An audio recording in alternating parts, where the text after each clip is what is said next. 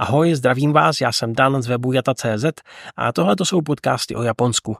které měly dlouhou pauzu, já vím, delší než jsem plánoval, ale pojďme to přeskočit a jedeme rovnou dál.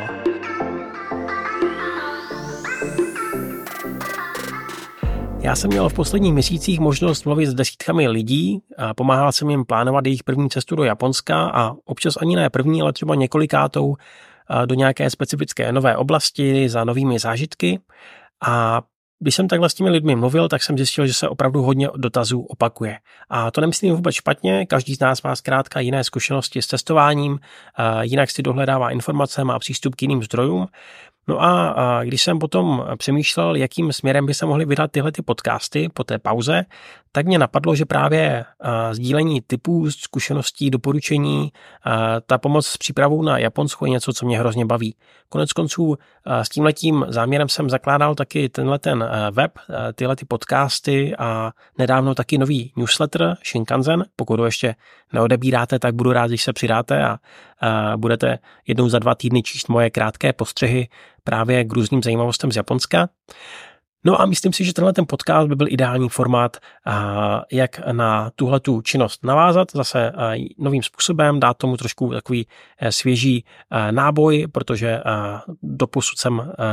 nahrával hlavně aktuální zprávy, zajímavosti z Japonska, řekněme trošku takovým zpravodajským režimem, ale tohle to by měl být opravdu nový formát a myslím si, že by mohl být zajímavý i pro vás, pokud už jste v Japonsku byli a nějakou část té země jste projeli nebo jste tam třeba nějakou dobu i šili, protože se budu snažit sdílet nejenom takové ty základní typy, jako je doprava, cestování na místě, řekněme nějaké základy etikety,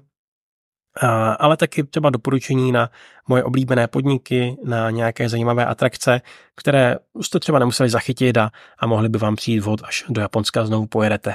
Takže tohle je můj cíl, chtěl bych, aby to takhle pokračovalo, doufám, že se vám tady ta nová cesta bude líbit, určitě to budu držet zase hodně krátké, chtěl bych se dostat opět do té minuty 2 jednou týdně, když to půjde dobře, tak klidně i častěji. Budu možná i občas nahrávat přímo na cestách, takže uvidíme, jak to bude s tou kvalitou zvuku, ale každopádně budu samozřejmě i rád za vaše postřehy, za vaše otázky, i když mám nazbíráno toho obsahu opravdu hodně a myslím si, že mám co sdílet klidně na několik let dopředu, tak samozřejmě budu rád za nové postřehy. No a abych to rovnou dneska vykopl, tak vám nasdílím první JapoTIP. Zrovna minulý týden jsme narazili na to, že pro lidi je hodně důležité samozřejmě si plánovat a zjišťovat spojení, odkud kam a jak se dostanou. No a samozřejmě častá otázka je, jestli v Japonsku existuje něco jako náš český IDOS. To znamená aplikace na vyhledávání spojení mezi městy. Existuje, jasně, já osobně používám 2 aplikace, 2 nástroje, jeden vás asi nepřekvapí a to jsou Google Mapy, kde si můžete velmi jednoduše najít bod, kam se chcete dostat a nechat si vyhledat trasu od místa, kde zrovna stojíte nebo případně od nějakého jiného místa, kde je to pro vás pohodlné.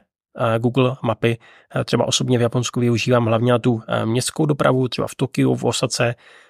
kde mi to velmi rychle a velmi dobře vyhledá konkrétní spojení, včetně několika alternativ, jak se tam dostanu, kterou linkou mám jet, kolik zastávek mě čeká, případně kde mám přestoupit a kolik to bude stát. Takže Google Mapy, pokud je používáte v Japonsku, je velmi dobře využijete taky. No a druhá aplikace je víc podobná právě tomu našemu IDOSu, tak je Japan Travel Navitime, který funguje jak online v prohlížeči, tak si můžete stáhnout aplikaci do telefonu a tam si opět zadáte výchozí stanici, cílovou stanici a necháte si vjet několik alternativ, podobně právě jako, jako v tom českém nástroji. Je to velmi pohodlné, uživatelsky možná trošku méně přivětivé než IDOS, každopádně funguje to, myslím si, že to můžete velmi dobře používat, já sám to používám hlavně na třeba dálkové spoje, třeba na trase, dejme tomu Hirošima, Osaka, nebo zkrátka tady ty větší přejezdy. Výhoda je Navitimeu taková, že vy si tam můžete zadat konkrétní prostředky dopravy, které vás zajímají, To znamená, pokud chcete cestovat autobusem, tak si tam můžete zakliknout, že chcete jet právě autobusem. Pokud chcete vyloučit některý typ dopravy, tak můžete udělat to samé. A co je druhá věc užitečná, takže vy si tam můžete zakliknout i konkrétní zvýhodněnou jízdenku, pokud třeba používáte ten oblíbený Japan Rail Pass nebo nějaký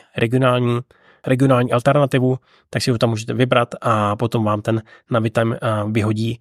takovou nabídku spojení, která je pro vás optimální a která zahrnuje vlastně cestování právě tady tou zvýhodněnou jízdenkou, tak abyste nemuseli doplácet žádné další náklady. Takže Google Mapy, Japan Travel Navitime, doprava po Japonsku, budete to mít v pohodě. Tohle to je teda pro dnešek všechno, bylo to trošku delší, ale chtěl jsem to okomentovat trošku šířeji. No a budu rád, když se mrknete na web, zrovna nedávno jsem tam vydal nový článek o japonských minideskovkách od Oin Games, hraju je už několik let a jsou opravdu super, měl jsem možnost si jich zahrát už zhruba 10-11 a v tom článku píšu o 8, které u nás prodávají 4 kavky, kamarádi, skvělé české vydavatelství deskovek, takže koukněte, pokud vás deskovky baví a zajímají a chcete něco třeba na cesty nebo něco takhle do hospody mezi kamarády, tak myslím si, že hry od Oin Games jsou úplně super. A japonské vydavatelství, malé, velmi specifické. Budu taky moc rád, když mou práci podpoříte nějakým příspěvkem a přidáte se třeba na Patreon mezi mé patrony na stránce patreon.com/Yatta.cz, kam přidávám bonusový obsah, teďka se to snažím dělat pravidelněji a zrovna jsem tam začal sdílet videa z mé poslední cesty po Japonsku, konkrétně v neděli jsem přidával další část procházky po Takémě, takže pokud vás tohleto zajímá, pokud vás moje práce baví, tak tohleto je cesta, jak ji můžete podpořit. No a samozřejmě už zmiňovaný newsletter, který jsem teďka rozjel jednou za 2 týdny, krátké postřehy, zajímavosti z Japonska. V posledním vydání jsem psal o zvířecích kavárnách a proč není úplně OK tam chodit, hlavně v Japonsku. Takže koukněte, těch zdrojů je hodně, podcast bude další z nich, těším se příští týden a do té doby matané.